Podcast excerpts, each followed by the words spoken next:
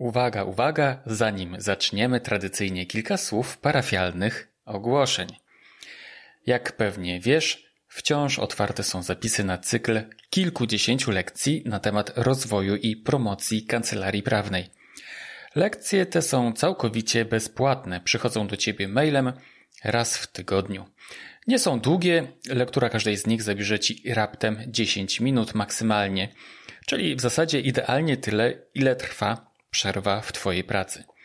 Dowiesz się z nich wielu rzeczy na temat alternatywnych sposobów promocji kancelarii, budowy relacji, sprzedaży produktów i usług w prawniczym sklepie, e, tego dlaczego warto tworzyć e-booki, dlaczego warto pisać papierowe książki e, oraz jak to robić i dlaczego one są tak wspaniałym narzędziem do promocji kancelarii prawnej, jak prowadzić e-mail marketing prawniczy, jak komunikować się z ludźmi, po co komu specjalizacja w kancelarii itd., tak itd. Tak Tematów jest całe mnóstwo i wciąż dochodzą nowe.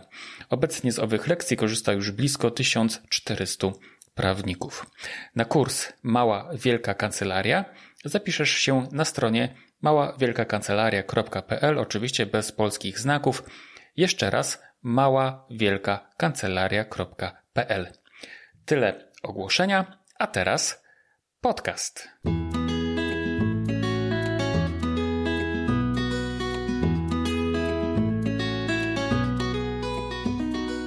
To jest 64. odcinek podcastu w drodze do kancelarii, w którym rozmawiam z doświadczonymi prawnikami, którzy niejedną wiosnę w todze mają już za sobą.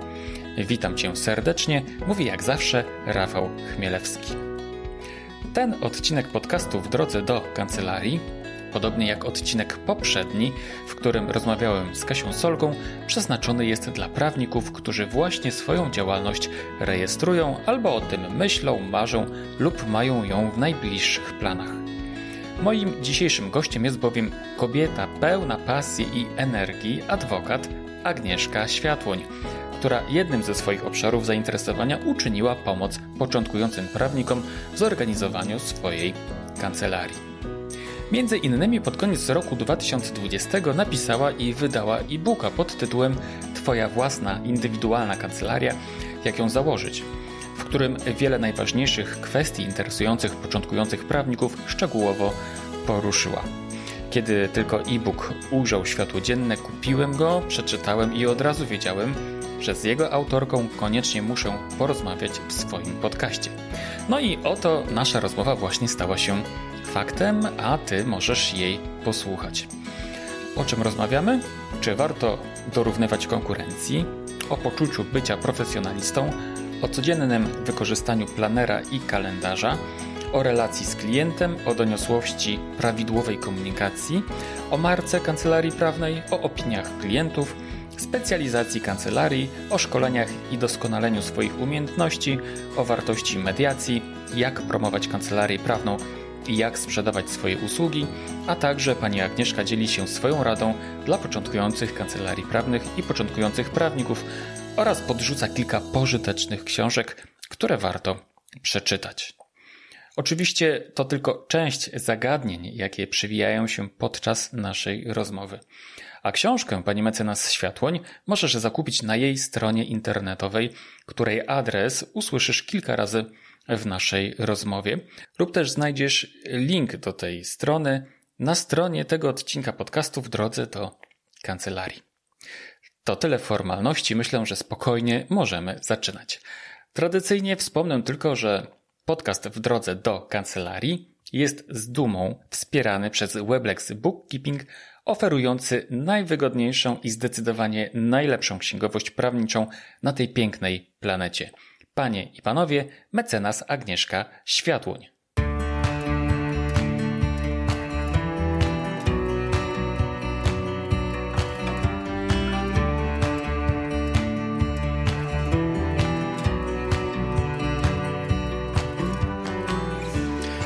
To jest kolejny odcinek podcastu w drodze do kancelarii, a moim dzisiejszym gościem jest nie kto inny jak pani adwokat Agnieszka Światłoń. Cześć Agnieszko. Cześć, dzień dobry. E, to jest podcast, w którym rozmawiam e, z prawnikami, którzy z reguły nie jedną wiosnę w todze mają już za sobą. A powiedz mi, ile ty takich wiosen za sobą masz jako adwokat? Ja rozpoczynam właśnie drugą wiosnę swojej działalności tak naprawdę. Mhm, mhm. Zaprosiłem Ciebie do tego podcastu, dlatego że pod koniec zeszłego roku, a mam tutaj na myśli dokładnie rok 2020, e, wydałaś swoją książkę, tak naprawdę e-booka pod tytułem Twoja własna indywidualna kancelaria, jak ją założyć. Mam ją nawet tutaj przed oczami na pulpicie. No, e, od razu, powiem Ci szczerze, od razu ją kupiłem, zaciekawiony tym, o czym mogłaś napisać, o czym napisałaś, no nie? I już w trakcie lektury podjąłem decyzję, że musimy się spotkać e, na rozmowie e, właśnie e, w tym podcaście, bo wiele rzeczy, które poruszałaś, wydaje mi się niezwykle istotnych w praktyce kancelarii prawnej i ujęłaś to w bardzo ciekawy, interesujący sposób. E, więc to jest jakby powód do tego, że, że zaprosiłem Ciebie e, do tej rozmowy, a Ty się zgodziłaś. Dziękuję Ci bardzo jeszcze mi raz. Miło, bardzo mi miło. Zanim przejdziemy jednak do tych przemyśleń, e, to wiesz to kilka takich jeszcze pytań Ci zadam, takich, które są takimi żelaznymi pytaniami w tym podcaście. A więc powiedz, gdzie prowadzisz swoją kancelarię adwokacką? Główną siedzibę mojej kancelarii mam w Myślenicach, mhm. natomiast mam też filię kancelarii i filię kancelarii prowadzę w Krakowie. Mhm. A aplikacja adwokacka też w Krakowie? Tak, aplikacja e, w Krakowie, dokładnie. Mhm. A studia na Uniwersytecie Jagiellońskim? A nie, nie studia no, no. nie, no na? Uniwersytecie Rzeszowskim. Aha, bo jesteś z Podkarpacia, tak? Nie, nie jestem no. z Podkarpacia. A to jest bardzo ciekawa historia, lubię no, ją opowiadać. No to opowiedz. E, na Uniwersytecie Rzeszowskim znalazłam się e, tylko z tego względu, że po prostu pojechałam do Rzeszowa za moją miłością, tak. E, która, która obecnie jest moim mężem. Mhm, mhm. Więc, więc stąd właśnie moja obecność na Uniwersytecie Rzeszowskim. Aha, a potem razem się przeprowadziliście do, do Myślenic. E, do Krakowa, do Krakowa, a później tak, a później właśnie po, pod Kraków już, już sobie mieszkamy no. E, i, i, prowadzimy w jakiś sposób życie. E, no, a jak wspominasz w ogóle studia w Rzeszowie? Bo wiesz co, zazwyczaj osoby, z którymi rozmawiam, to tak, albo Uniwersytet Warszawski, albo właśnie Jagielloński, no może jakiś tam jeszcze inny, tak, ale z Rzeszowa to mi się jeszcze nikt nie trafił, żaden absolwent Rzeszowskiego Wydziału Prawa. Jak znaczy, ja bardzo, ja bardzo dobrze wspominam Uniwersytet Rzeszowski. Mhm. Jest to niewielki uniwersytet. Mhm. Natomiast właśnie ze względu na to, że no, był tak niewielki, e, pozwolił mi się w pewien sposób wybić. Tak. E, I byłam osobą też dosyć, e, dosyć zauważalną na tej uczelni. Bardzo dużo również miałam takie możliwości rozwojowych. No i też myślę, że przez to te studia w taki bardzo fajny sposób mi e, przemknęły. Natomiast ja na czwartym roku przeniosłam się już do Krakowa i tak. na zajęcia dojeżdżałam, natomiast w Krakowie już pracowałam. Aha. E, więc no wszystko da się e, pogodzić i, i wszystko jest możliwe do zrealizowania, jeżeli tylko się oczywiście chce. Mhm, mhm. A jak studiowałaś, czy jak byłaś na aplikacji, to czy wyobrażałaś sobie, że będziesz w tym miejscu, w którym aktualnie jesteś, czy myślałaś o zupełnie innej ścieżce swojego rozwoju? Zawsze myślałam o tym, że zostanę prawnikiem, że zostanę adwokatem. Zawsze o tym myślałam i tak naprawdę w tym momencie e, e, moje życie mogłoby się skończyć, no. bo, bo jak pamiętam, to moim głównym i tak naprawdę jedynym celem życiowym było właśnie no, zostanie prawnikiem. Mhm. Więc, więc właśnie ostatnio miałam takie przemyślenia ze względu na, na mój 30 rok e, ukończenia no. życia, że tak powiem. Tak. I, I właśnie miałam takie przemyślenia dotyczące no tego, że zawsze właśnie myślałam o tym, e, no, że zostanę adwokatem, natomiast nie myślałam o niczym zupełnie innym i nie myślałam też, no co będzie dalej. Mhm. I w sumie właśnie teraz jestem w takim bardzo fajnym e, momencie, w którym myślę właśnie co dalej mhm. i, i obieram różne, różne ścieżki kolejnego mojego rozwoju. Rozumiem. Czyli w zasadzie jest tak, że trzymasz tę książkę na kolanach, na razie ona jest zamknięta i właśnie e, chcesz ją otworzyć i otwierasz tą pierwszą stronę, okładkę, jeszcze nie wiesz, co jest dalej. Mm, już, już mam jakieś pomysły, mhm. ale, ale nie będę jeszcze zdradzać. Okej, okay, czyli wstęp przeczytałaś jednym słowem. Dokładnie. Dobrze. E, kawa czy herbata? Zdecydowanie i kawa, i herbata. Ja okay. zaczynam dzień, e, dzień zarówno herbatą, e, jak i kawą. Więc ja, mam, mhm. ja mam rano sporo czasu, więc pozwalam sobie na te dwie przyjemności. Okej, okay, dobra. To nie przedłużajmy. Ja powiem, że dzisiaj jest 24 marca 2021 roku, a moim gościem jest pani mecenas Agnieszka Światłoń, adwokat. To zaczynamy. Agnieszko, dlaczego zostałaś adwokatem, a nie prokuratorem? Na przykład. No, był to dla mnie taki wybór dosyć oczywisty. Przede wszystkim ja cenię sobie niezależność i samodzielność. Nie wyobrażam sobie mieć w ogóle e, nad głową szefa. Mhm. E, zresztą odkąd pamiętam, jestem taką typową Zosią Samosią, no. więc nie mogło być inaczej i w tym przypadku. Mhm. I chciałam wykonywać zupełnie wolny zawód. Mhm. Dlatego też zostałam adwokatem. Mhm. Marzyłaś o tym od dziecka na przykład, tak jak niektórzy, czy nie? E, myślę, że tak. Myślę, mhm. myślę, że tak. Nawet ostatnio na Instagramie y, opowiadałam y, taką historię, że moi rodzice już w wieku moich 12 lat byli pewni, że prawnikiem zostanę, ponieważ w kolejce, mm, w której pewna pani chciała po prostu mm, no, nieprzyjemnie wejść do kolejki i, i stwierdziłam, znaczy skierowałam do niej no. moje stwierdzenie, że pomimo y, zużytego wiekiem wzroku powinna zauważyć koniec kolejki. E, I pani odpuściła, więc no, moi rodzice do, po dzień dzisiejszy śmieją się z tego i właśnie mówili, że już wtedy wiedzieli, że tak to wszystko się potoczy. Mm-hmm, mm-hmm. A miałaś kogoś w rodzinie z, w zawodzie prawniczym, czy nie?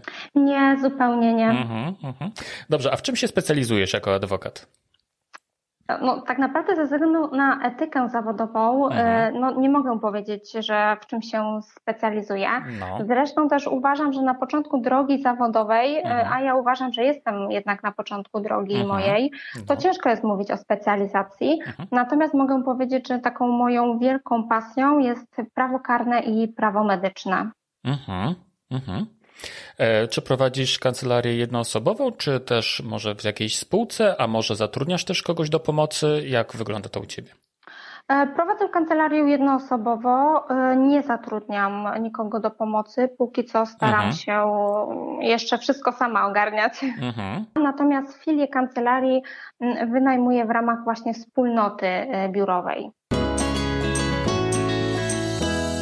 Dobrze, przejdźmy zatem do Twojego dzieła, do Twojej książki. Mm, powiedz, dlaczego ją napisałaś, bo zastanawiałem się właśnie nad tym, e, dlaczego e, adwokat pisze książkę, e, no e-booka, tak, ale powiedzmy, że to jest mhm. książka, w zasadzie książka, bo zresztą ma numer Biblioteki Narodowej, prawda? Tak, dokładnie.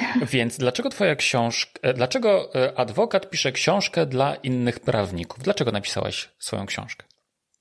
A to jest bardzo ciekawe pytanie i pytanie, na które bardzo często odpowiadam. Mhm. Mm, tak naprawdę e, tą książkę napisałam z potrzeby serca, tak. E, ponieważ gdy byłam aplikantem i później, gdy ja już zdałam egzamin zawodowy, to szukałam wszystkich tych informacji, które zawarłam w moim e-booku. Tak. Pomyślałam więc, że jest to produkt, którego na rynku brakuje, mhm. a może pomóc młodym prawnikom w rozwoju ich kancelarii. Mhm. E, w tym e-booku ja piszę o swoich doświadczeniach, mhm. E, a więc o tym, co przerobiłam na własnej skórze. Mhm. Mm, co więcej, e, również w mediach społecznościowych dzielę się tym samym tak. i prowadząc mój instagramowy profil, odzywało się do mnie coraz to więcej osób z pytaniami właśnie, jak założyć kancelarię, o to, czy mogłabym im coś doradzić. Odebrałam nawet dwa bardzo miłe, e, miłe telefony w tej kwestii. Pomyślałam więc, że no muszę napisać tego e-booka i ten e-book no, musi dotyczyć takiej, a nie innej tematyki. Mhm, mhm. E, czyli czy ja mogę tak mm, wysnuć taki wniosek, że masz w sobie troszkę taką żyłkę edukatora, nauczyciela, że mm, czegoś takiego potrzebujesz w swoim życiu, aby uczyć, pokazywać innym ludziom drogę? Oj, mam taką żyłkę. Mm -hmm, tak czuję właśnie, że tak naprawdę ona jest e, coraz większa mhm. i też, e, też mój rozwój tak naprawdę planuje właśnie w tym kierunku. Aha, właśnie Cię chciałem o to podpytać, ale to dobrze, uprzedziłaś moje pytanie. No dobrze, będziemy trzymać kciuki. A powiedz, na stronie 48 w swoim e-booku napisałaś: Nie próbuj nikomu dorównać, nie innych próbuj przeskoczyć, lecz siebie. No powiedz, co miałaś na myśli pisząc to. A to jest jedno z moich tak naprawdę ulubionych przysłowi. Mhm. I obserwując środowisko, mam takie wrażenie, że prawnicy bardzo skupiają się na konkurencji. Tak. E, tymczasem młodzi prawnicy mają bardzo trudny start, Mhm. patrzą na tych starszych mm, kolegów w dużo lepszej sytuacji mhm. i to budzi taką pewną frustrację, mhm. E, bo ta droga nasza nie jest ani prosta, nie jest również szybka, przeciwieństwie do tego, co nam się wpaja na aplikacji. Mhm. E, I ja uważam e, więc, że wielu prawników właśnie niepotrzebnie, zupełnie niepotrzebnie wpędza się w tą frustrację. Tak. Skupia uwagę na rzeczach w ogóle nieistotnych, tak. a to, co jest ważne, to właśnie nasz rozwój, doskonalenie mhm. siebie. Mhm. I gdy to zrozumiemy, przynajmniej gdy ja to zrozumiałam, to później już y, tak naprawdę wszystko y, było znacznie łatwiejsze. Mhm. Więc im będziemy bardziej rozwijać swoje umiejętności, pokonywać swoje lęki, słabości, e, tym e, nasza sytuacja zawodowa będzie lepsza. Dlatego też właśnie uważam, że no, lepiej rozwijać e, siebie i przeskakiwać nasze ograniczenia, a nie, mm, nie próbować dorównywać naszej konkurencji chociażby. Mhm, mhm. Wiesz co, ja się w tysiącu procentach zgadzam z Twoimi słowami. Nie? E, mhm. Dla mnie w ogóle też e, podpatrywanie konkurencji, czy właśnie próba dorównania, czy próba naśladowania konkurencji, to jest po prostu zwykła strata energii. Bo Dokładnie. Po, bo konkurencja po pierwsze sama może też kogoś próbować, próbować e, komuś dorównać, kogoś próbować kopiować i wcale to może nie są jakieś racjonalne działania, więc po co na to w ogóle zwracać uwagę, nie? Trzeba dokładnie, poznać, dokładnie, tak. trzeba poznać siebie, ustarać się poznać siebie, e, dowiedzieć się, czego mi brakuje, albo dowiedzieć się, dowiedzieć się, w czym jestem dobry i starać się tutaj w jakiś sposób podnosić swoje kompetencje, e, szkolić się, czytać dużo, prawda? Prawda, zgadzam się jak najbardziej. Mm -hmm, mm -hmm. Dlatego właśnie to zdanie zwróciło moją uwagę i uważam, być może to jest jedno z najlepszych w ogóle zdań w tej książce. Nie próbuj nikomu dorównać, nie innych próbuj przeskoczyć, lecz siebie. Super. A Super. E, napisałaś, że mm, wstajesz wcześniej rano. Dlaczego według Ciebie wstawanie wcześniej rano ma sens? A wczesne wstawanie rano ma sens, ale dla mnie. No, no. Nie powiedziałabym, że, że jest to czynność dla każdego. Tak. Każdy z nas ma inny rytm dnia, inny rytm funkcjonowania.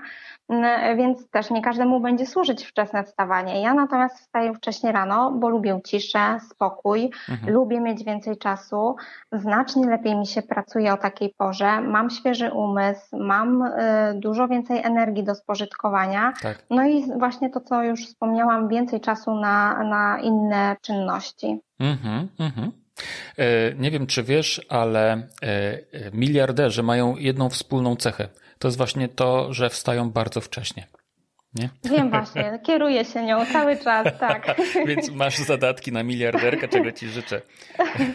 Oczywiście. Tak, z ciekawostek w ramach dygresji no. właśnie czytałam, jestem spod znaku ryb i właśnie podobno y, osoby spod znaku ryb, największa, y, największy odsetek ludzi spod znaku ryb y, zostaje właśnie milionerami, dlatego właśnie mhm. ja podążam w tym, w tym celu, tak, oczywiście. Mhm, mhm. Chociaż wiesz, ostatnio słyszałem, że milionerzy to już tak, wiesz, troszkę, no to taka trochę lepsza pozycja, ale y, być miliarderem to już jest w ogóle, to, to byłoby jeszcze lepiej. No ale nic, tak? Niektórzy y, no, życzę każdemu, żeby doszedł chociażby do setek tysięcy. No. Dobrze, zostawmy to, zostawmy to na boku. Agnieszka, napisałaś, mm, że E, prawnicy, młodzi prawnicy w szczególności cierpią na brak e, poczucia profesjonalizmu. A napisałaś dokładnie tak. Młodzi prawnicy na początku swojej drogi zawodowej nie czują się w pełni profesjonalistami w wykonywanym zawodzie. Takie myślenie w pełni cię ogranicza, nie pozwala rozwinąć skrzydeł, a więc i twojej kancelarii. A skąd według ciebie bierze się ten brak poczucia profesjonalizmu? Myślę, że po pierwsze z otoczenia zawodowego. Mhm. Młodzi prawnicy mm, są ciągle pouczani i też tak mam wrażenie, że są tak traktowani mniej profesjonalnie przez starszych kolegów. Mhm. E, po drugie, wynika to również ze strony klientów. Mhm. E, ze względu na młody wygląd zdarzają się pytania klientów, czy aby na pewno dany prawnik nim tak. faktycznie jest. Mhm. E, a po trzecie, już chyba ta, taki ostatni czynny, czynnik to taki mały bagaż doświadczeń. Mhm. Nie wszyscy prawnicy wkraczający w zawód praktykowali albo mało praktykowali i myślę, że stąd to, to poczucie braku profesjonalizmu może właśnie wynikać. Mhm, mhm. A ja bym tylko podkreślił, że to jest subiektywne poczucie, prawda? Tak, oczywiście, to jest subiektywne. To zależy bardzo od każdego indywidualnego y, przypadku, jak najbardziej. Tak. E, I w związku z tym, że to jest subiektywne, to znaczy, że to nie znaczy, że jest obiektywne, to znaczy, że nie jest, nie zupełnie jest zgodne z prawdą. Tak, a dążę do tego, tak. poczekaj, a dążę do tego, a dążę do tego, wiesz, bo ja, ja, to wielokrotnie też słyszałem, no nie? Ale wiesz co, y, ja to zawsze mówię w ten sposób, że postaw się w roli swojego e, potencjalnego klienta. Ty możesz uważać, że nie jesteś doświadczony, ponieważ wiesz e, znacznie, znacznie, znacznie więcej niż twój potencjalny klient, no nie? I, z, I w związku z tym, że wiesz więcej, to masz świadomość swojej niewiedzy. Natomiast dla twojego klienta zawsze będziesz profesjonalistą, yy, dlatego, yy, że no, twój, twój klient po prostu tak na ciebie patrzy. Okej, okay, może mieć czasami jakieś wątpliwości, bo na przykład za młodo wyglądasz, no nie? Ale, mhm. ale nawet jeśli ma takie wątpliwości, to jest pewien, że wiesz, gdzie poszukać, wiesz, gdzie się dowiedzieć, albo wiesz, gdzie go skierować do kogoś, kto będzie rzeczywiście tym, tym profesjonalistą. Tak zawsze tłumaczę to innym prawnikom, którzy, którzy no, no, e, też mają właśnie takie wątpliwości, nie? które też bardzo często słyszę. I to jest po prostu subiektywne odczucie, jakieś takie przekonanie, które, tak jak powiedziałaś, o czym wcześniej nie miałem też pojęcia, no nie, że może się wiązać po prostu z tym, że ktoś jakby że to jest narzucone w pewnym sensie przekonanie, nie? Przez innych starszych kolegów na przykład. Tak, takie mam właśnie wrażenie. Wspominałaś w swoim e-booku, że na bieżąco korzystasz z planera. E, a czym się różni planer od kalendarza? Ja oczywiście z kalendarza e, też korzystam, ale w no. kalendarzu zapisuję e, terminy rozpraw, terminy spotkań z klientami, mhm. terminy czynności, mhm. terminy, do których zobowiązują mnie sądy, terminy szkoleń, kursów. E, I e, no, tak naprawdę już nie mam miejsca na, na zapisywanie innych rzeczy. Tak. E, I, I w planerze zapisuję takie czynności, które mam w każdym dniu wykonać. I są to czynności związane przede wszystkim z rozwojem mojej kancelarii, z rozwojem chociażby strony internetowej, bloga mhm. albo mediów społecznościowych. Mhm. To jest po prostu rozpisanie konkretnych czynności, które mam wykonać w danym dniu. Więc ja używam i kalendarza, i planera, mm, więc sporo tego jest, że tak powiem. O. Agnieszko, posłuchaj, a czy to są takie, czy, czy korzystasz z planera i kalendarza w formie, że tak powiem, analogi, analogowej, czyli papierowej, czy, czy jakiejś elektronicznej? E, w formie papierowej. Ja zdecydowanie wolę formy e, takie tradycyjne, papierowe. Mm -hmm, mm -hmm. No ja też, prawdę mówiąc. A dlaczego według Ciebie warto planować kolejny dzień? Myślę, że warto planować y, każdy dzień, bo przynajmniej gdybym ja tego nie robiła, to po prostu nie wiedziałabym w co ręce włożyć. Mhm. E, I mam też wrażenie, że rozwój mojej kancelarii i również y, rozwój mnie samej nie posuwałby się w tak szybkim tempie, y, jak ma to miejsce obecnie, bo mhm. wszystko byłoby po prostu w takim chaosie. A tak to przynajmniej jest plan i go realizuję. Mhm, mhm. E, czyli na przykład to wygląda tak, że masz, określasz sobie jakiś, jakiś cel e, długofalowy, tak? A potem rozpisujesz Dokładnie. sobie na poszczególne etapy, tak? Które chcesz przejść, tak. żeby ten cel zdobyć, tak? Tak, ja planuję co do zasady miesięcznie. E, później skupiam się też na każdym tygodniu, ale następnie każdy dzień osobno również analizuję mhm. Mm, bo różne rzeczy są wykreślane, niektóre dochodzą, więc tak naprawdę cały czas ten mój plan y, pracuje. Mhm. A co byś poradziła komuś, kto nie ma w zwyczaju planowania? No, żeby spróbował i wtedy się przekona. Mhm. E, tak naprawdę nie od razu trzeba kupować planer. Można zacząć planować nawet w zwykłym zeszycie czy na zwykłej kartce papieru. Mm, ale też chciałabym zaznaczyć, że planowanie wcale nie jest łatwe e, no. i nie polega po prostu na zapisaniu kilku, e, kilku punktów. Plan trzeba realizować i to jest clue tego wszystkiego. To znacznie ułatwia organizację zarówno życia zawodowego, jak i prywatnego. Mhm, mhm. E, a w tym planie, mm, o którym mówimy, e, to e, zawierasz zarówno czynności właśnie dotyczące życia zawodowego, prywatnego, czy to są, czy, czy plan dotyczy tylko i wyłącznie, albo inaczej, czy w planie zapisujesz tylko i wyłącznie swoje postępy zawodowe, czy, czy jakby poszczególne kroki, etapy zawodowe? Nie, czegoś takiego nie robię. Mhm. Mm, rozpisuję właśnie konkretne czynności, też mam pewne założenia mojego e, rozwoju, na przykład jeżeli chodzi o rozwój bloga, tak, no to mhm. na przykład e, na konkretny dzień e, rozpisuję sobie, że w tym dniu pracuję nad SEO, w drugim dniu pracuję nad artykułem. Aha. No to są po prostu rozpisane konkretne, konkretne czynności, raczej nie etapy moich osiągnięć zawodowych. Okej. Okay. Słuchaj Agnieszko, a a co się dzieje w sytuacji takiej, kiedy na przykład pewna czynność pochłania ci zbyt dużo czasu? I wtedy jakby nie starczy, nie wystarczy ci czasu, nie wystarcza ci czasu na czynność, którą sobie zaplanowałaś i co z tą czynnością się potem dzieje? Wciskasz ją, nie wiem, w kolejny dzień, czy ona się przesuwa na koniec planu? Jak to wygląda? No niestety właśnie to, co teraz powiem, nie jest dobre, no. ale wciskam ją właśnie na przykład na kolejny dzień albo na jakiś inny dzień, w którym mogłabym to zrobić, mhm. ale też nie ukrywam, że mam kilka takich e, rzeczy, które kuleją i na przykład są ciągle gdzieś przesuwane, mhm. więc, e, ale to ja też cały czas uczę się e, planowania, uczę się mm, tej organizacji czasu, pracy w takich blokach, szkole się w, w, tym zakresie tak naprawdę od trzech miesięcy tak. Natomiast, no tak jak mówiłam, nie jest to łatwe właśnie, mhm. a, a tutaj próbuję cały czas. Natomiast mam nadzieję, że już w tych najbliższych miesiącach będzie lepiej, bo ja mam taki problem, że ja zbyt wiele rzeczy też sobie narzucam. Mhm. Mm, I stąd właśnie to moje e, przesuwanie niektórych czynności. Mhm, mhm. E, no mogę sobie wyobrazić, że tak jest, bo czasami oglądam Twoje mm, live'y na Instagramie, tak? I domyślam mhm. się, że na live możesz mieć zaplanowaną, nie wiem, na przykład pół godziny czy 40 minut, a może się przyciągnąć, tak? Tak, więc, tak, więc dokładnie. Ta, takie rzeczy mają miejsce. A e, wspomniałaś e, teraz, kiedy mówiłaś o pracy w blokach, e, co miałaś na myśli? Praca w blokach, miałam na to na myśli, że ja dzielę swój dzień na trzy bloki. Tak. To założenie wynika z książki 12-tygodniowy mm, rok. Mhm.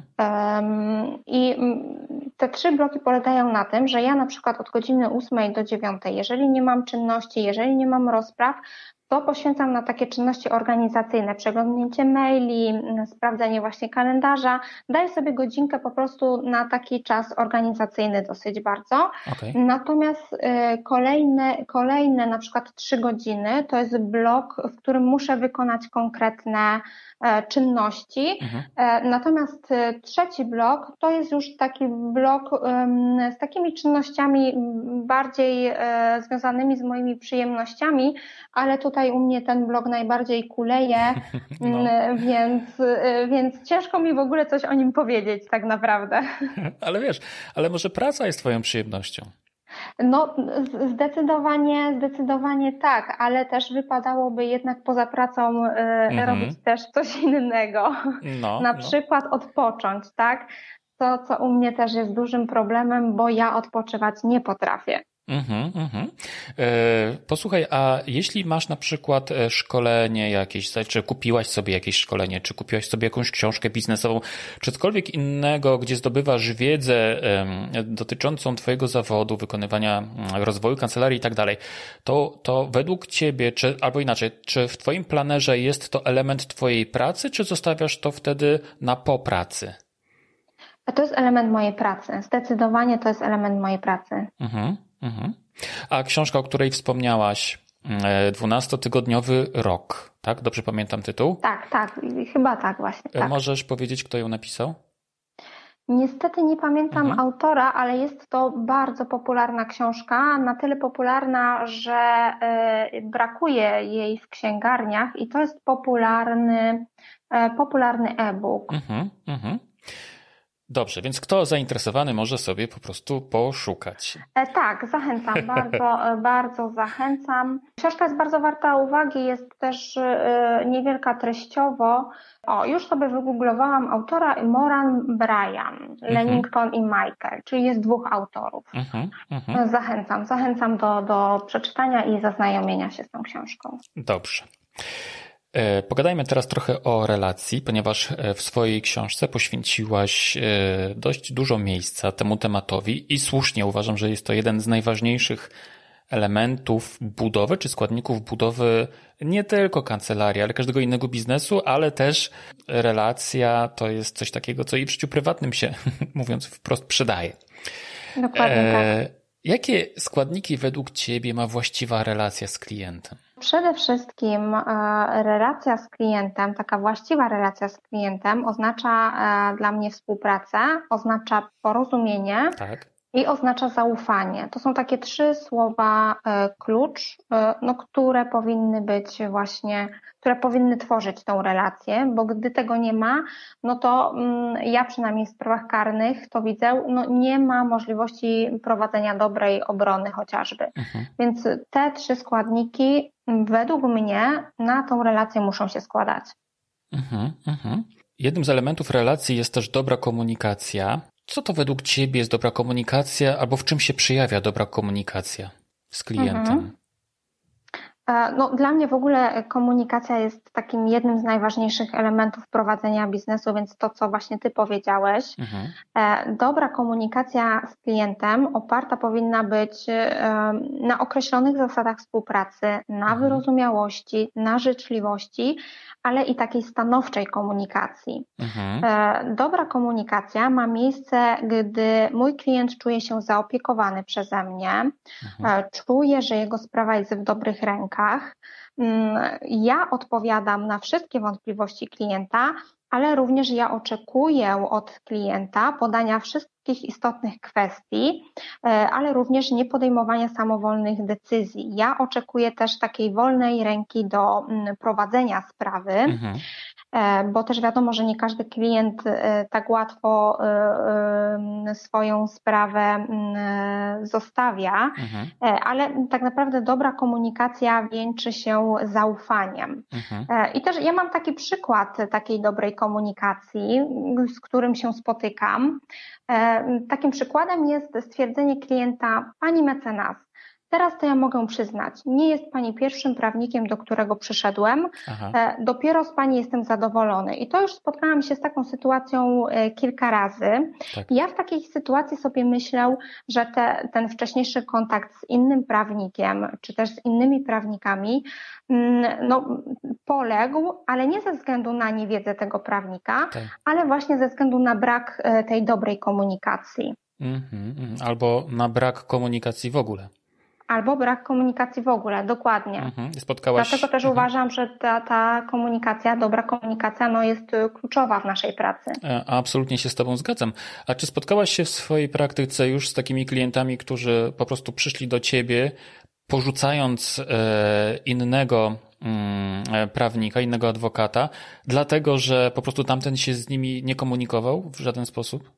E, tak, tak. Miałam taki przypadek jeden, tak, miałam. Mhm. Mhm. E, bardzo często się to zdarza. E, I naprawdę powiem Ci szczerze, osobiście dziwię się, że dzisiaj, tak w XXI wieku, kiedy na, ten, na temat w ogóle rozwoju kancelarii, budowania relacji z klientami, obsługi klienta, tak naprawdę jest mnóstwo treści, mnóstwo materiałów, nie mówiąc już o jakichś szkoleniach płatnych, darmowych, e-bookach i nie wiem czego jeszcze, tak? I wciąż zdarzają się prawnicy, którzy po prostu nie komunikują się ze swoimi klientami a, a ci po prostu czasem mają wrażenie, że prawnik ich opuścił. Tak, ja co więcej, ja myślę, że jest e, znacznie więcej takich prawników no. Mm, i to też jest taką bolączką naszego zawodu, że mm, no przynajmniej moi koledzy mają problem ze szkoleniem, mają problem z rozwojem, nie podejmują szkoleń. Tutaj jest, my mamy y, obowiązek szkolenia, tak? Mamy obowiązek uzyskać 12 punktów. Tak w każdym roku. No i każdy z prawników traktuje to szkolenie jako po prostu no, jakąś, jakąś karę. Mhm. tak naprawdę. I, no, I to uważam, że jest bardzo duży błąd, że właśnie nie sięgają, bo jest właśnie tak jak mówisz, jest ogrom darmowych E, kursów, szkoleń w tej kwestii, ale niestety e, nie, nie korzystają z tego. Podejrzewam, że to wynika najzwyczajniej w świecie z braku czasu, e, bo ja też mogę powiedzieć na swoim przykładzie, że ja rozwojem moim zainteresowałam się w sytuacji, gdy ze względu na pandemię zostaliśmy zamknięci w domach i tak. zostały zamknięte sądy. Ja nie mogłam wykonywać swojego zawodu, tak. więc usiadłam i zaczęłam się szkolić, zaczęłam robić kursy, zaczęłam się rozwijać i w ten mhm. sposób ta pasja rozwoju we mnie się e, mhm. obudziła, więc no, wielka bolączka naszego zawodu, jednak mam nadzieję, że ta świadomość będzie coraz większa i jednak prawnicy będą znacznie chętniej e, sięgać po właśnie takie szkolenia. Mhm, mhm. E, oczywiście mógłbym powiedzieć, że niektóre z takich szkoleń powinny być również podczas aplikacji, prawda? Oczywiście, że tak, dokładnie tak, a tego nie ma. E, ja miałam jedne, jedne szkolenie, ale to mam nadzieję, że jeszcze sobie porozmawiamy na ten temat. Mhm. Ale faktycznie e, nie ma tego w podstawach szkolenia, a uważam, że powinno być. Mhm, mhm. Tym bardziej, że jakby z założenia E, adwokat prowadzi, prowadzi swoją własną kancelarię, swoją własną praktykę adwokacką, w związku z tym jest przedsiębiorcą, tak? I dotyczą go wszelkie kwestie e, rozwoju kancelarii, rozwoju relacji z klientem, komunikacji, obsługi klienta, nie wiem, obsługi po wykonaniu usługi, e, no, no, mnóstwo takich rzeczy, które dotyczą innych przedsiębiorców. No tak, to jest czysty biznes, tak? I o ten biznes powinniśmy dbać. No. To prawda. No dobrze. A co według e, Ciebie, Agnieszko, znaczy być życzliwym dla klienta? Ponieważ o tej życzliwości wspominasz w swoim e-booku, wspominałaś też teraz, kilka minut temu. Co według Ciebie znaczy być życzliwym dla klienta?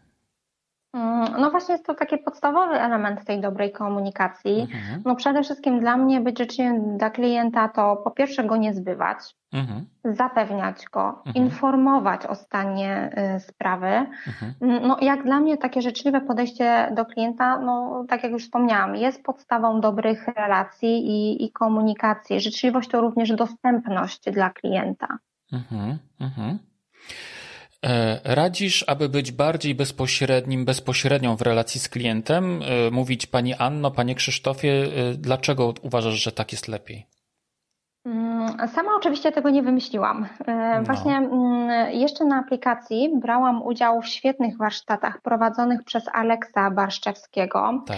E, który chyba mogę powiedzieć, że specjalizuje się właśnie w relacjach międzyludzkich. Mhm. I na tych warsztatach uczyliśmy się rozmawiać z naszym potencjalnym klientem. I to mhm. jest sztuka, to jest naprawdę sztuka e, umieć rozmawiać z klientem.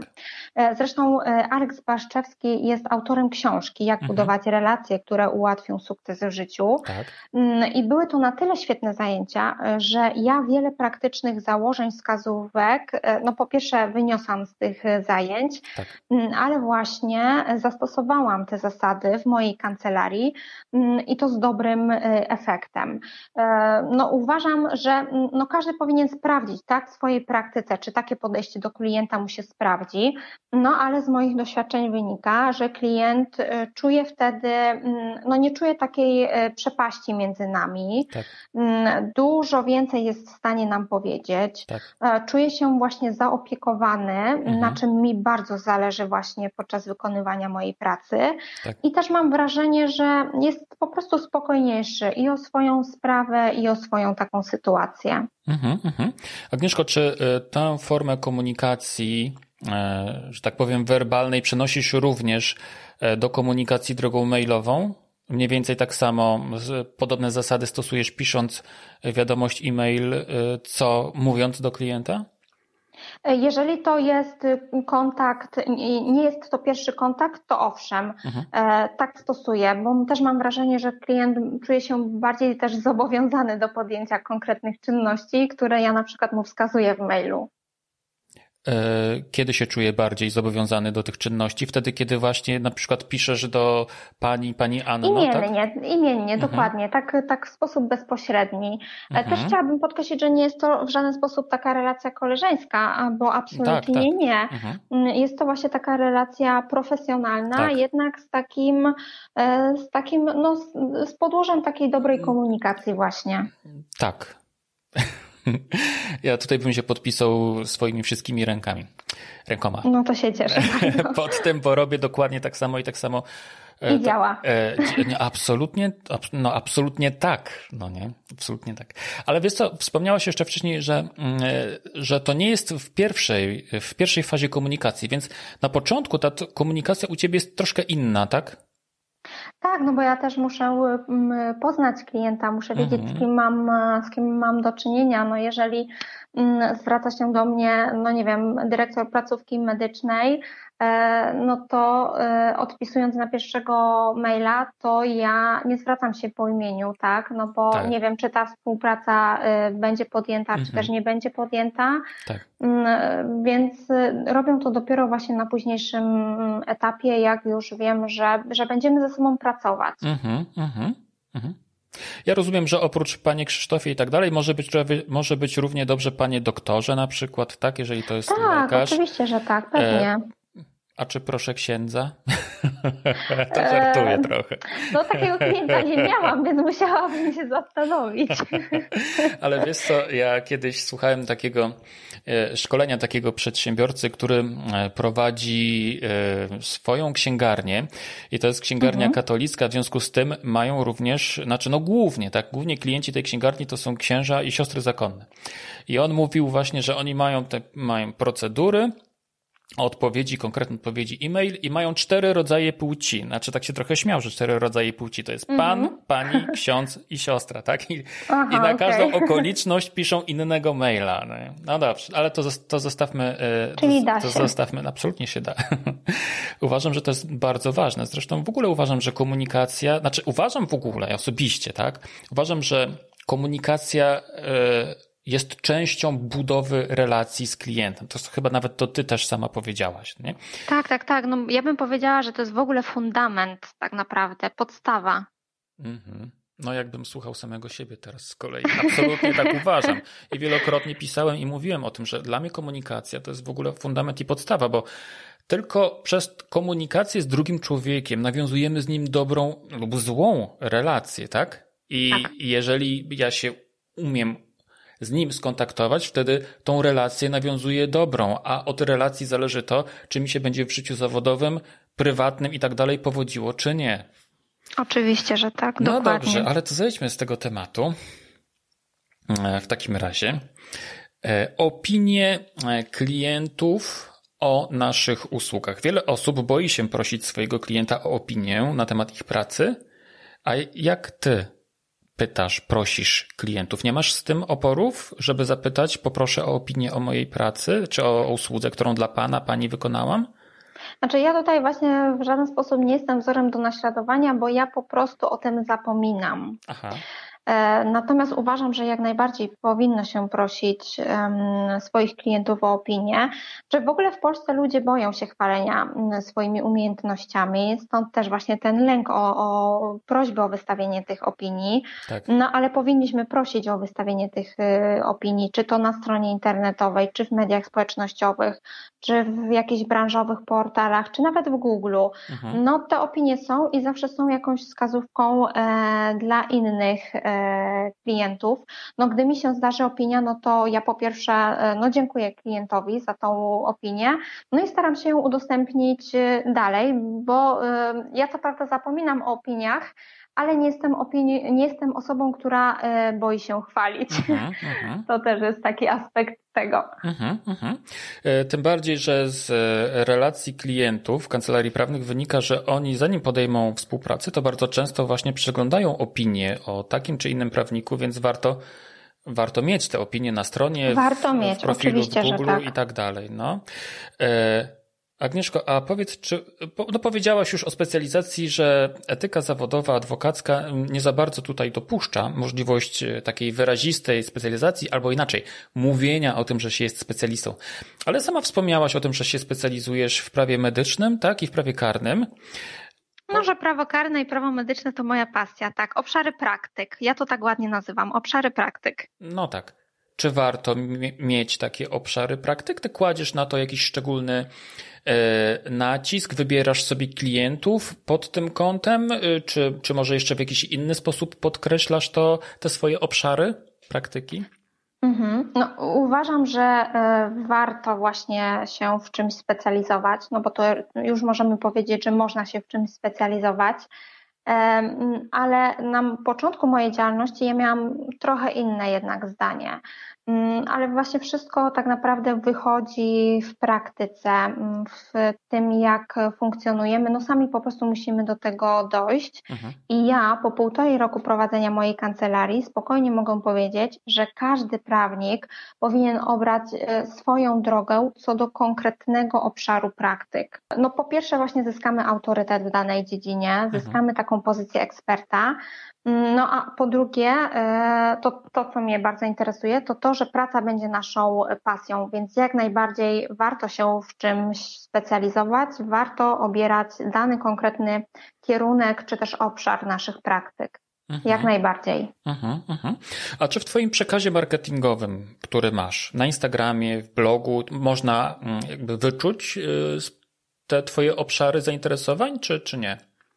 E, myślę, że można. Myślę, że można i jak, przynajmniej tak mi się wydaje, że, że jeżeli ktoś pyta e, na Instagramie przynajmniej o prawo karne, no to, to jednak mój profil jest wymieniany. Są mhm. również inne, inne oczywiście profile, które się zajmują prawem karnym. Mhm. E, no ale w moim przypadku myślę, że nie ma tego, tego problemu i, i tutaj e, można skojarzyć mnie jak najbardziej z prawem E, karnym. Mhm, mhm. E, wspomniałaś wcześniej, że jak się zaczęła pandemia, e, to zajęłaś się, czy zainteresowałaś się rozwojem, zaczęłaś brać udział w wielu szkoleniach i tak zgłębiłaś tajemnice IT, WordPressa, a nawet SEO. Czego jeszcze się dowiedziałaś w tym czasie o sobie? Czy, albo jakie, jakie dziedziny jeszcze poznałaś wiedzy, których nie poznałaś wcześniej? A które uważasz, że, że są potrzebne? Znaczy, ja właśnie uważam, że w dzisiejszych czasach um, zgłębianie tajemnic IT, WordPressa, SEO to tak naprawdę powinny być podstawy teraz prowadzenia kancelarii. Mhm. E, powiem więcej, że wyszkolenie właśnie w tym zakresie powinno być jedną z podstaw prowadzenia kancelarii. Ja tak. bardzo chciałabym mieć takie zajęcia na aplikacji. Mhm. Ja bardzo bym chciała, żeby aplikanci doczekali takich zajęć. Mhm. Mm, no, u mnie właśnie taki zapał w kierunku mm, tych zainteresowań pojawił się ze względu e, na większą ilość czasu czasu i rozpoczynając e, tak naprawdę moją działalność, bo już zgłębiałam te e, tajemnice IT, WordPressa, nawet SEO, E, zaczęłam zgłębiać już na początku mojej działalności. To nie tak, że, że tym się zajęłam dopiero w czasach pandemii, bo w czasach pandemii ja obudziłam w sobie taki głód rozwoju, mhm. natomiast na początku mojej działalności, no ja nie mogłam sobie pozwolić na czekanie na klienta, nie mogłam sobie pozwolić na to, aż w końcu jakiś klient zechce do mnie przyjść. Tak to ja musiałam wyjść do klienta. Mhm. I jedynym takim sposobem, no ze względu na zakaz reklamy, jaki nas obowiązuje, tak. no było chociażby założenie bloga i pisanie go w sposób taki wyróżniający się. Mhm. Ja też chciałabym zauważyć, że zlecenie zbudowania strony internetowej jest no, usługą bardzo kosztowną. Mhm. Nie każdego młodego prawnika na to stać, mhm. a znam wielu prawników, którzy sami zbudowali swoje strony mhm. WordPress też mi się wydaje, że jest już takim codziennym naszym narzędziem w komunikacji, tak. czy też w edukowaniu mm, naszych potencjalnych klientów. No a żeby to wszystko wyróżnić, no to w jaki sposób trzeba to zoptymalizować. Tak. No i właśnie stąd zgłębianie przeze mnie tych tajemnic IT, WordPressa, SEO, mediów społecznościowych. Mhm no po prostu wszystkiego. Mm-hmm, mm-hmm. Jest to tak mi się, zawsze mi się y, przypomina taka y, analogia do prawa jazdy kategorii B że mhm. tak samo jak warto mieć prawo jazdy kategorii B, nawet bez, bez względu na to, czy masz auto, czy nie masz auta, czy jeździsz, czy nie jeździsz, tak to warto po prostu takie prawo jazdy mieć, bo się w życiu przydaje. Tak samo przydają się takie rzeczy dzisiaj jak WordPress, jak e, jakieś podstawy SEO, podstawy IT, no nie? Dokładnie, dokładnie tak. Mhm. E, gdybyś, Agnieszko, miała polecić tylko jeden kurs biznesowy dla prawnika, to który byś poleciła? Tak naprawdę to ja nie znam ani jednego biznesowego kursu dla prawnika. E, natomiast no, mogę powiedzieć, że mm, ja pamiętam świetne szkolenie, w którym uczestniczyłam. No. E, miało miejsce ono właśnie na początku pandemii. Tutaj moja Okręgowa Rada e, Adwokacka zadbała właśnie mm, o ten nasz spokój ze względu na sytuację, jaka nas zastała. No i to szkolenie dotyczyło właśnie strategii zarządzania kancelarią prawną i było prowadzone przez profesora Ryszarda Sowińskiego. Aha. Więc myślę, że, że jak najbardziej tutaj szkolenia e, pana profesora mogę e, polecić. Więc pozdrawiamy pana profesora Sowińskiego. A dobra, a jeśli chodzi o jedną książkę biznesową, którą mogłabyś polecić, to byłaby jaka? To była książka biznesowa jak najbardziej, ale nie związana z branżą prawniczą. No. Książka, która jest dla mnie bardzo wartościowa. Tak. Jest to książka o tytule Pozyskaj klientów premium, poradnik nowoczesnego sprzedawcy usług Justyny Fabijańczyk. Tak. Uważam, że jest to świetna, e, świetna pozycja i pomimo, że nie dotyczy branży, branży prawniczej, to można wiele e, się z niej dowiedzieć. E, ponieważ mówi ona o zaprojektowaniu e, swoich usług, mówi o strategicznym kliencie, tak. pokazuje nas jako e, markę, ale też pokazuje techniki skutecznej sprzedaży. A to, co ja mówię, to to, że kancelaria to jest biznes, tak? A my jesteśmy najzwyczajniej w świecie, jesteśmy sprzedawcami tych naszych usług, mhm. więc uważam, że ten poradnik jest no, taką świetną pozycją, którą, którą jak najbardziej mogę polecić polecić. Mhm, mhm. No ale większość prawników mówi, że nie jest sprzedawcami, nie są sprzedawcami, tak. albo strasznie się na to. Burzą. E, e, właśnie. No to co byś powiedziała na to? No cóż, no ja obstawiałabym przy swoim stanowisku, że no. jesteśmy jednak tymi, e, tymi sprzedawcami. No już minęły te czasy, gdy na rynku było kilku e, prawników i oni faktycznie mogli być widziane jako taka pewna instytucja. Natomiast no jesteśmy już na takim etapie i jest już nas tak dużo, że e, no nie możemy myśleć o sobie inaczej niż o sprzedawcy usług. No ja innej tutaj opcji nie widzę, a osoby, które no, cały czas jednak y, myślą, że są taką pewną instytucją, no to tutaj e, myślę, że obecna sytuacja to zweryfikowała i oni e, no jednak w duży sposób e, no odczuli na własnej skórze, że, że jednak e, no tak jak to było kiedyś, to, to już jednak nie będzie. Mm -hmm, mm -hmm. Wiesz, ja myślę, że my po prostu jesteśmy sprzedawcami od, od urodzenia tak naprawdę. Każdy z nas, bez wyjątku, nie? Że... No dokładnie, dokładnie. Każdy chwilę... zawód y, jest, jest jednak, ma jakieś te podstawy, w których można by uznać, że każdy z nas jest właśnie sprzedawcą. Bez wątpienia, nawet jeżeli chcę y, dostać się do nowej pracy, tak, to muszę umieć się sprzedać na rozmowie kwalifikacyjnej. E, kilka lat wcześniej, czy kilkanaście lat wcześniej muszę się sprzedać swoim rodzicom, żeby mi kupili nowy komputer e, i tak, tak. dalej, i tak dalej, nie? Więc to, więc to nie jest nic nowego, że e, prowadząc kancelarię prawną również jesteśmy sprzedawcami, tylko że ta sprzedaż po prostu ma trochę inny wymiar w tym momencie. Dokładnie. No dobrze, ale wiesz co, pogadajmy sobie o mediacji, bo też nawet wspomniałaś w swojej książce o mediacji, napisałaś, uważam, że każdy prawnik powinien przeszkolić się z zakresu mediacji, nawet jeśli nie zamierza zostać mediatorem. Dlaczego tak uważasz? A dlaczego tak uważam? No znowu opowiem o tym, że byłam na świetnym szkoleniu a tym razem na szkoleniu z mediacji. Mm, szkolenie to prowadziła dr Ewa Kosowska-Korniak. E, I jednak e, zwracam tutaj uwagę, że nie każde szkolenie z mediacji jest dobrze przeprowadzone, bo ja byłam na kilku i nic ciekawego się na nich nie nauczyłam. E, powiedziałabym nawet, że straciłam pieniądze. Natomiast szkolenie Ewy są bardzo dobrze przeprowadzone i są bardzo warte polecenia. I właśnie te szkolenia Ewy pokazały mi, jak rozmawiać z klientami, jak słuchać klientów, jak budować zaufanie, ale przede wszystkim jak poszukiwać takiego najlepszego rozwiązania, takiego złotego środka.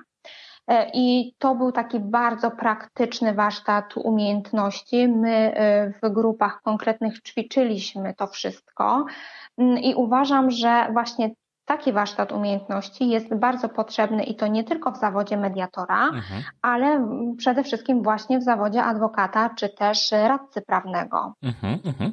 Czy możesz powtórzyć imię i nazwisko tej pani jeszcze raz? E, doktor Ewa Kosowska-Korniak. Mhm, mhm. E, bardzo cenna wskazówka, muszę powiedzieć. E, zmieńmy lekko temat, Agnieszko. E, ty mhm. jesteś e, chyba przykładem takiego, znaczy Wiesz co, z jednej strony jak ciebie słucham, to jesteś bardzo nowoczesna, no nie? Ale z drugiej strony jesteś tradycyjna, bo tak. używasz na przykład papieru. Tak? Ja bardzo, tak. ja uwielbiam papier. Ostatnio ja powiem, też. po pierwsze lubię książki papierowe, a nie lubię tych, na, tych elektronicznych na, tych na czytnikach, tak? Dokładnie, ja tak samo mam. Ostatnio też natknąłem się zupełnie przypadkiem na prawnicze wydawnictwo od nowa mhm. które ma fantastyczne zeszyty, takie proste zeszyty, tak jak kiedyś były na takim szarym papierze. E, uwielbiam te zeszyty.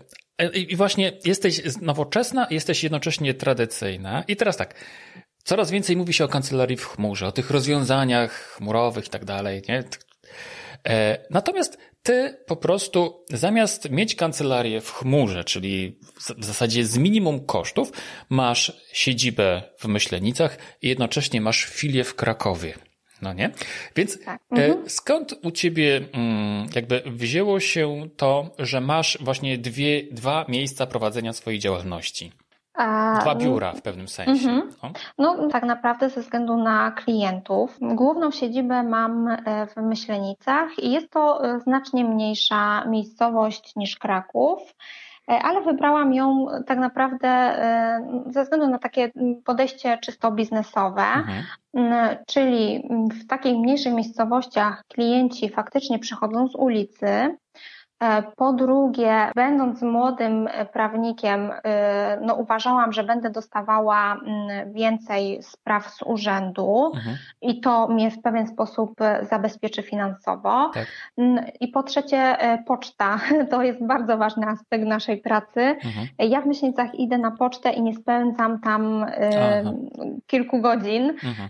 I, i też ten, ten przebieg poczty jest bardzo płynny. Mhm. Natomiast no, no, Kraków e, to też jest, jest, jest punkt, w którym mam klientów, a więc wiem, że też klienci ci nie mogliby ze względu chociażby na odległość przyjechać do Myślenic, więc e, mhm. ta kancelaria jednak w Krakowie musiała się pojawić. Mhm.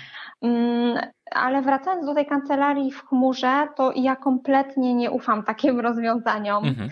I ja nawet nie biorę takiego rozwiązania e, pod uwagę. Mhm. No co więcej, ja jestem człowiekiem, który potrzebuje takiego bezpośredniego kontaktu z innym człowiekiem. Mhm. E, I tak sobie myślę, że te rozwiązania chmurowe, one są dobre, ale właśnie w takich kancelarii typowo usługowych, obsługujących firmy. Mhm. No natomiast ja jestem takim prawnikiem typowo procesowym mhm. e, i tutaj podstawą mojej pracy jest bezpośredni kontakt z klientem. Nie jest to obsługa internetowa. Ja w ogóle mam negatywne podejście do rozpraw online, więc ja tutaj w tej kwestii absolutnie jestem zdecydowaną tradycjonalistką. Mhm, mhm. Trochę Ciebie rozumiem, bo ja dokładnie w ten sam sposób postrzegam to i czuję, tak? I, mhm. i też bardziej wolę kontakt z, e, z, klientem, ale też rozumiem, że to jest też specyfika w takim razie też Twojego mm, zakresu zainteresowań, gdyż po prostu mm, osoba, która ma jakiś problem w zakresie prawa karnego, tak, ona musi po prostu przyjść i do ciebie spojrzeć ci w oczy i ty musisz z nią porozmawiać w odpowiednich warunkach. Tutaj jednak ani e, wymiana mailowa, ani, ani telefon e, nie załatwia wszystkiego, nie? W, tak, w takich nie, sytuacjach. Nie, nie załatwią, dokładnie. To, to trzeba wyczuć. To też sprawy karne są dosyć delikatnymi tak, sprawami tak, mimo wszystko. E, I tutaj musi być to zaufanie między, między nami, więc no, ja nie wyobrażam sobie obsługi, przynajmniej sprawach karnych przez telefon czy też przez maila. No tego sobie nie wyobrażam. Mhm. A czy w Krakowie pojawiasz się w konkretnych y, dniach, y, czy po prostu zajeżdżasz tam do, bo ja rozumiem, że tam w Krakowie to już jest, y, to jest ta wspólnota biurowa, tak? Tak, tak, dokładnie, to jest wspólnota biurowa. Czyli pojawiasz się tam tylko okazjonalnie, czy, czy konkretnie w konkretnych dniach tygodnia? Jak to wygląda? Nie, nie mam żadnych, żadnych ustalonych terminów. Pojawiam się tak naprawdę tylko wtedy, gdy, e, gdy umawiam się z konkretnym klientem. Mhm. Gdy się nie umawiam, to nie mam potrzeby. To też jest dosyć daleko od mojego miejsca zamieszkania, więc ja wolę pracować w mojej głównej e, siedzibie w Myślenicach. Agnieszko, powiedz, w jaki sposób jeszcze promujesz swoją kancelarię, masz blog, profil na Instagramie, o czym już wspominałaś, czy jeszcze w jakiś sposób promujesz kancelarię? Myślę, że ważnym aspektem e, jest wizytówka w Google Moja firma. Mhm. Jest, to, jest to bardzo dobre narzędzie. Mhm. No ja też e, piszę e-booki, to też jest, jest dobry sposób tak. na promocję. No ale przede wszystkim opinia, e, opinia klientów, ale tak sobie pomyślałam w tym momencie, że tak no. naprawdę to um, sposób, w jaki promuję swoją kancelarię, to przede wszystkim to, że ja buduję taką swoją pozycję eksperta. Mhm. E, I, I też może właśnie wrócę do jednego z Twoich pytań e, tak. dotyczących rozróżnienia specjalizacji tak. E, co do kancelarii i, i co do w ogóle działalności tej kancelarii. Mhm. No to w ogóle chciałabym y, zauważyć, że ja zaczynając swoją przygodę na blogu i w ogóle w mediach społecznościowych, ja poruszałam wszystkie możliwe kwestie. Tak. Ja miałam profil o wszystkim. No i to był bardzo duży błąd, mhm. Y, bo tak naprawdę gdybyś zapytał wtedy y, osoby, które mnie obserwowały, czym się faktycznie zajmuję, to one albo by odpowiedziały, że nie wiedzą, albo by odpowiedziały, że wszystkim, mhm. a też no, mówi się, że osoby, które zajmują się wszystkim, to tak naprawdę zajmują się niczym. Mhm. E, I w sytuacji, gdy ja skupiłam się tylko na prawie karnym, e, no to, to wszyscy właśnie e, zauważają jednak ten obszar mojej specjalizacji i tą budowę pozycji eksperta, mhm. ale to też zwracam uwagę, że to przyniosło mi niesamowite efekty, mhm. bo zaczęto mnie zapraszać do bardzo ciekawych projektów, do mhm. prowadzenia webinarów, mhm. a nawet do prowadzenia zajęć dla aplikantów. Mhm. I ja faktycznie mogę dzielić się moją praktyką, którą no, już zgłębiam tak od 2014 mm, roku. I mhm. tak samo było z moją kancelarią. Ja na początku przyjmowałam klientów ze sprawami, które kompletnie nie były w obszarze moich zainteresowań. Tak. E, ja nie podejmowałam się jedynie spraw egzekucyjnych i administracyjnych. Tak. E, I zresztą, jak spojrzymy na moją stronę internetową, to ten obszar praktyk jest tam dosyć szeroki, ale mhm. ja jestem już umówiona na, e, na przebudowę mojej, mojej strony. Mhm no to jednak, e, no jednak właśnie po, te, po tym półtorej roku mm, ja widzę, że ja po prostu muszę te, te obszary praktyki znacząco ograniczyć. Mhm. E, ja sama już odmawiam e, prowadzenia na przykład spraw spadkowych, podziałów majątku mhm. wspólnego, e, czy nawet pisania umów gospodarczych, które zresztą bardzo lubię, ale mhm. po prostu na to mi czasu nie starcza. Mhm. I więc tak naprawdę to pytanie, które zadajesz, czyli w jaki sposób promować swoją kancelarię, to tak w sumie mi się wydaje, że Chyba najlepszym sposobem jest, jest budowanie mm, swojej pozycji jako, jako właśnie e, tak. eksperta. Tak. I to tak naprawdę mogłaby być moja odpowiedź też na, na, na te wcześniejsze pytania. Tak. Czy, czy warto się specjalizować? No, e, no warto i właśnie myślę, że chyba to jest jednak klucz tej promocji tak. naszej. Tak, tak. E, powiem Ci, że jak ktoś mnie e, pyta właśnie w jaki sposób promować kancelarię, to ja oprócz tych różnych właśnie takich rzeczy typu, nie wiem, blog, strona, tak, takie oczywiste oczywistości, mhm. to ja zawsze mówię, że tak, że przede wszystkim to twoja specjalizacja, tak? To jest podstawowy czynnik, który promuje twoją kancelarię e, w Dokładnie. sposób zupełnie pośredni, tak? Bo, bo ta specjalizacja, ona potem się przewija w blogu, na stronie, przewija się w twojej korespondencji, w, na tym, w tym, co robisz na Facebooku, Instagramie, czy w mailingach, jeżeli masz jakąś strategię e-mail marketingową. Klienci w końcu zaczynają cię polecać, bo e, nie, jeżeli przychodzi klient, który miał problem, nie wiem, z zakresu prawa rodzinnego, to y, nie podeślę mi klienta, który ma problem, nie wiem, z prawem lotniczym na przykład, tak? tak Tylko podeślę komu, tak. znajomemu, który ma problem w tej samej dziedzinie, więc przede wszystkim specjalizacja. E, więc specjalizacja, dobrze. Następne pytanie, Agnieszko, które mam, to, to Instagram. Mhm. E, w jaki sposób wykorzystujesz Instagram? Bo ja właśnie twoją książkę e, zakupiłem z linka na Instagramie. Więc na tym o, Instagramie mm. ciebie jest bardzo dużo. Jest mnie bardzo dużo, to tak, prawda. Tak, i powiedz właśnie, w jaki sposób ty wykorzystujesz to narzędzie do promocji. Znaczy, przyznam szczerze, że mm, początkowo Instagram miał być taką wizytówką mojej kancelarii. E, ale e, no tak mi wciągnął ten Instagram, zbudowałam tak fajną społeczność, że w ogóle to postrzeganie Instagrama w ogóle się u mnie zmieniło i obrałam zupełnie inną e, taktykę. Mhm. W tym momencie mój profil jest taką typowo platformą edukacyjną, motywacyjną. Ja no. staram no. się wspierać młodych prawników właśnie na początku ich drogi pokazuje, jak funkcjonuje ta kancelaria, ale też pokazuje, jak, że no po prostu, że prawnik to y, też człowiek, więc mhm. Bardzo zmieniłam postrzeganie y, tego medium y, i, i nie żałuję, bo również to mnie bardzo rozwinęło.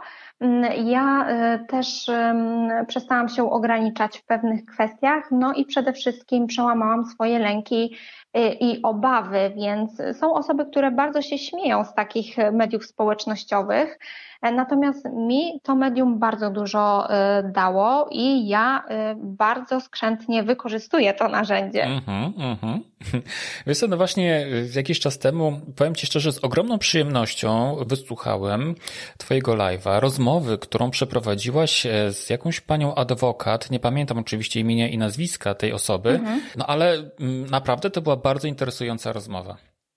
To cieszę się bardzo, bo właśnie no. prowadzę taki cykl, cykl live'ów, na które właśnie zapraszam konkretnych y, adwokatów czy też radców prawnych, którzy opowiadają najzwyczajniej w świecie o tym, jak oni założyli mhm. kancelarię, e, no i w ogóle jak pracują nad funkcjonowaniem tej, tej kancelarii, więc no jest to taki na pewno bardzo ciekawy aspekt i dla studentów, i aplikantów, i, i też prawników, którzy e, no, rozpoczynają swoją przygodę z, z tak. tą działalnością. No tak. jest to takie y, praktyczne, bo ja też, e, ja nie wiedziałam, e, z czym się wiąże prowadzenie kancelarii. E, nikt nas nie informuje o tym na aplikacji. Mówi się, że wszystko będzie super fajnie. Druga część mówi, że zaczniecie dopiero zarabiać po dwóch latach. No to mm, no, dla mnie to są w ogóle błędne przekazy, zupełnie błędne przekazy. Mhm. E, I też no, ze względu na to, że ja rozbudziłam w sobie taką chęć edukacyjną, no to właśnie w takiej formie staram się e, przekazać, czy to studentom, aplikantom, czy młodym prawnikom, mhm. właśnie taką formę e, wiedzy. Mhm. I właśnie dosyć, dosyć się cieszy popularnością, więc mhm. ja również jestem bardzo zadowolona. Mhm, mhm. A jak Ciebie znaleźć na Instagramie? E, ja występuję e, pod nazwą e, kancelaria.światłoń bez znaków polskich. Mhm. Dużo koloru zielonego, dużo prawa karnego, więc idzie mnie tam znaleźć. Mhm. Więc zapraszamy wszystkich innych słuchaczy tego podcastu do profilu instagramowego pani mecenasa Agnieszki Światłoń, bo tam właśnie można się wielu rzeczy dowiedzieć na temat startu ze swoją własną kancelarią. E, Zapraszam. Tak, Agnieszko, Agnieszko, a powiedz mi, e, jak sprzedajesz usługi prawne? O, jak ja sprzedaję usługi prawne. No. W ogóle uważam, że usługi prawne sprzedaje się bardzo trudno. No. Po pierwsze, klienci są bardzo wymagający, mhm. ale też my sami prawnicy mamy coraz większe wymagania e, co do satysfakcjonującego wynagrodzenia. Mhm. No, ja przede wszystkim nie wciskam ludziom moich usług, nie namawiam, obiecuję nie wiadomo jakich rezultatów. Jeżeli widzę, że prowadzenie jakiejś sprawy nie przyniesie korzyści, to ja po prostu od razu to komunikuję mhm. E, i nie narażam w żaden sposób klientów na koszty. Mm, zresztą w ogóle temat wyceny usług nie jest dla mnie tematem tabu. Ja od mhm. razu informuję klientów o kosztach, które będą musieli ponieść.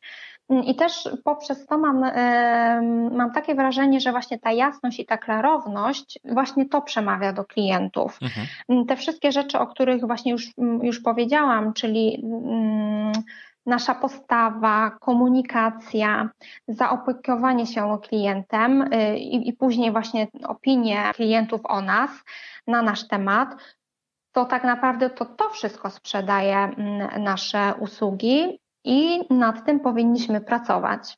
Mm -hmm, mm -hmm. Więc taki jest mój sposób sprzedawania usług prawnych. Mam nadzieję, że, e, że, że, że prawidłowy. E, wiesz co, powiem Ci, że oczywiście to pytanie bardzo często pada w tym podcaście, tak? I, i wielu prawników, mm -hmm. którym je zadaję, mówi, że nie sprzedają w ogóle swoich usług prawnych, że to po prostu ich marka sprzedaje ich własne usługi. Albo inaczej mówiąc, po prostu polecenia, tak? Że jeżeli jest dobra obsługa klienta, to klienci po prostu polecają siebie nawzajem i, mhm. i po prostu tak to się odbywa, że po prostu ludzie przychodzą. Masz klientów z polecenia? Mam klientów z polecenia. Według Ciebie co wpływa na, e, na to, że ci klienci z polecenia się pojawiają? O, wydaje mi się, że właśnie na, na tą ilość poleceń e, wpływa no właśnie budowanie marki, to co powiedziałeś E, a więc przede wszystkim właśnie sposób prowadzenia przeze mnie każdej jednej konkretnej sprawy. Mhm. Mm, z tym właśnie też jest związane zadowolenie, zadowolenie klientów, ich postrzeganie mojego sposobu wykonywania zawodu, mojego zachowania. Mhm. Czyli znowu, no tutaj musiałabym powiedzieć o opiniach. Opinie, mhm. opinie i jeszcze raz e, opinie. No źródłem moich poleceń są moi właśnie klienci, ale też znajomi, którzy również korzystali z moich usług. Mhm.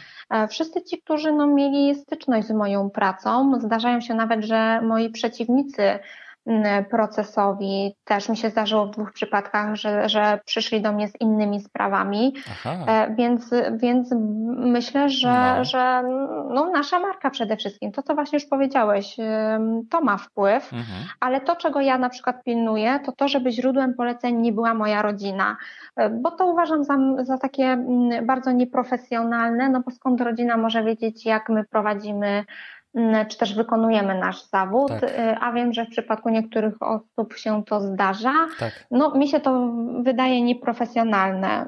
Mhm, mhm. Tym bardziej, że może rodzić w przypadku jakichś kłopotów, może rodzić jakieś tam potem odbijać się na relacjach rodzinnych. Nie? Oczywiście, że tak, dokładnie, no, no. dokładnie tak. No dobrze, Agnieszko, a powiedz, jaką masz w ogóle radę dla początkujących kancelarii i początkujących prawników? Ty już mhm. masz ten początek za sobą w zasadzie. E, jesteś bardzo świadomym adwokatem, jeśli to tak mogę powiedzieć. E, więc Dziękuję. taką radę dla początkujących kancelarii, gdybyś mogła, jeśli masz jedną, to, to jaka ona by mogła być? Nie wiem, czy ona będzie jedna, y, ale na pewno um, powiedziałabym tak: zacznijcie budować swoją markę jak najwcześniej rozwijajcie się, doskonalcie w każdym aspekcie życia, czy to nawet prywatnego życia, y, ale y, przede wszystkim też życia zawodowego, to w końcu przyniesie oczekiwany rezultat. Skupiajcie się na swoich usługach, ale przede wszystkim na jakości tych usług. Szanujcie klientów. E, no i niech praca stanie się waszą pasją. No kancelaria to wy, więc y, no odwagi, i jeszcze raz odwagi. Mm-hmm, mm-hmm. Pięknie to powiedziałaś, powiem Ci szczerze. E, nie słyszałem jeszcze w swoim podcaście tak precyzyj, takich, takich precy, takiego precyzyjnego zestawu e, wiesz, dobrych rad, nie? Mm, o, no to, no to jestem zaskoczona. A powiedz, Agnieszko, bo powiedziałaś o tym, że żeby jak najwcześniej budować tą markę, więc jak najwcześniej to znaczy jak wcześniej? Jaki jest ten moment najwcześniejszy? No, myślę, że tak naprawdę e, na aplikacji to jest bardzo dobry moment, bo my wtedy już mamy styczność z klientami, e, już reprezentujemy osoby przed sądem, przed różnymi instytucjami, więc myślę, że e, właśnie aplikacja to jest bardzo dobry moment na budowanie swojej marki. Ja w ogóle polecam mieć aplikantom wizytówki, bo to jest również dobre takie narzędzie. Natomiast To, nad czym ubolewam, to to, że studenci zaczynają późno praktyki. Ja natomiast zaczęłam praktyki już na trzecim roku i uważam, że to był bardzo dobry mhm. pomysł, bo to um, budzi w nas świadomość prawną. Aha. Natomiast na aplikacji mamy już taką świadomość, no właśnie przynajmniej ja, tak, sprzedaży swoich usług. Tak. Y, I, wtedy, I wtedy jest to dobry moment na budowanie y, swojej marki, więc taki mój apel do studentów i, mhm. i aplikantów, żeby, żeby jednak mieli to na względzie, że, że, nie, że nie są już uczniakami, tak? Mhm. To już są osoby, które no, mają wykonywać ten zawód. Mhm, mhm. Agnieszko, wracając jeszcze do Twojej książki, to powiedz mi, gdzie ją można kupić? Gdzie można kupić Twojego e-booka pod tytułem Twoja własna indywidualna kancelaria, jak ją założyć? E-booka można kupić na mojej stronie internetowej www.agnieszkaświatłoń.pl e, bez znaków polskich, e, zakładce sklep. E, link można też znaleźć w moim bio na Instagramie. Mhm. Natomiast mam taką niespodziankę dla osób słuchających no. podcastu. Tak. Mam kod promocyjny o. i wystarczy wpisać w miejscu przeznaczonym na umieszczenie kodu z dużych liter kancelaria i to ma magiczne słówko obniży cenę e-booka aż o 40 e, zł. Wow. Żałuję, że się nie załapałem na taką promocję. Poczekaj, ale wiesz co, ja mam tutaj otwartego twojego e-booka, to może przeczytam jeszcze jakie są rozdziały, tak? Bo to też dużo powie, o, znaczy jaki jest spis treści, więc tak. Mhm. W pierwszym rozdziale mamy twoją historię, w drugim rozdziale motto zawodowe, w trzecim rozdziale podstawy założenia działalności gospodarczej. Uważam, że bardzo ważny temat. E, rozdział czwarty, od czego zacząć? Rozdział piąty, jakie są koszty wyposażenia kancelarii na start? E, to też uważam jeden z takich tematów, które w zasadzie są nigdzie nie poruszane tak po tak. prostu mhm. oficjalnie, tak? W rozdziale szóstym, co pomoże Ci zyskać dobrą pozycję na rynku usług prawnych? Rozdział siódmy, jaki powinien być wizerunek prawnika w mediach społecznościowych? E, no, no, ważny, ważny temat dzisiaj w XXI wieku. Rozdział ósmy, jak wyróżnić kancelarię. Rozdział dziewiąty, jak wycenić swoje usługi. Rozdział dziesiąty, jak poradzić sobie z konkurencją. To jest na pewno bardzo ciekawe. Rozdział mhm. E, jedenasty, e, jak poradzić sobie z, pora, z porażką. No, to to kwestie takie psychologiczne, nie? Na ten Psycholog, temat tak, na pewno. Psycholog w ogóle pisał właśnie ten rozdział, więc e, Aha. myślę, że też bardzo ciekawy. No, zdecydowanie. Rozdział 12. Jak przygotować się do wizytacji kancelarii? Kto wizytuje kancelarię? E, wizytatorzy, e, konkretnie wyznaczone, wyznaczoni adwokaci lub, lub adwokatki, mm, po prostu osoby właśnie z naszego e, środowiska. Mm -hmm, mm -hmm. Jak często są takie wizytacje? Na pewno taka wizytacja jest na początku naszej działalności, żeby po prostu nasza izba wiedziała, czy faktycznie funkcjonujemy i czy te warunki, w których prowadzimy kancelarię, no są przynajmniej znośnymi warunkami. Mhm. E, natomiast później może się pojawić jeszcze wizytacja po jakimś, po kilku latach e, prowadzenia mhm. kancelarii. Wiem, że, że, że tak w, bodajże w Katowicach jest, jest to częste. Natomiast w Krakowie e, chyba jak się ma tą pierwszą wizytację, to później już, już nie ale być może jakieś wyjątki e, są. Na pewno przepisy dopuszczają to, że tych wizytacji może być kilka. Uh-huh, uh-huh. Dobrze, w rozdziale 13 jakich błędów należy unikać? Rozdział 14 jak wdrożyć RODO w kancelarii? RODO to jest straszny temat dla mnie. Mm, nie lubię po prostu tego, jak nie wiem. E, rozdział 15 o zakończenie, no i potem są podziękowania i na końcu jest e, bibliografia, to jest strona 173, czyli aż Tyle stron ma twój e-book. A mhm. w bibliografii, przepraszam cię, tylko tak jeszcze zajrzę, bo mnie to strasznie ciekawi. Masz tutaj mhm. dużo różnych książek z monitora prawniczego, artykuły, tak? E, są i pozostała bibliografia. Okej, okay. warto zajrzeć, warto zajrzeć. Jeszcze raz, Agnieszko, gdybyś mogła podać e, adres?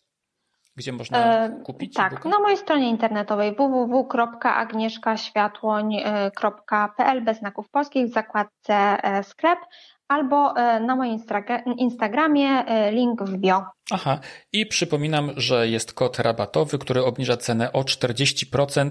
Kod rabatowy brzmi po prostu kancelaria. Kancelaria, dokładnie, z dużych liter. Agnieszko, bardzo serdecznie dziękuję Ci za fascynującą rozmowę. Ja przypomnę, że gościem tego odcinka podcastu w drodze do kancelarii była pani mecenas Agnieszka Światłoń, adwokat E, adwokatka, e, pełna energii kobieta, która niejedno ma jeszcze przed sobą, a w związku z tym, że rano wstaje, to ma zadatki na miliarderkę, czego jej życzymy.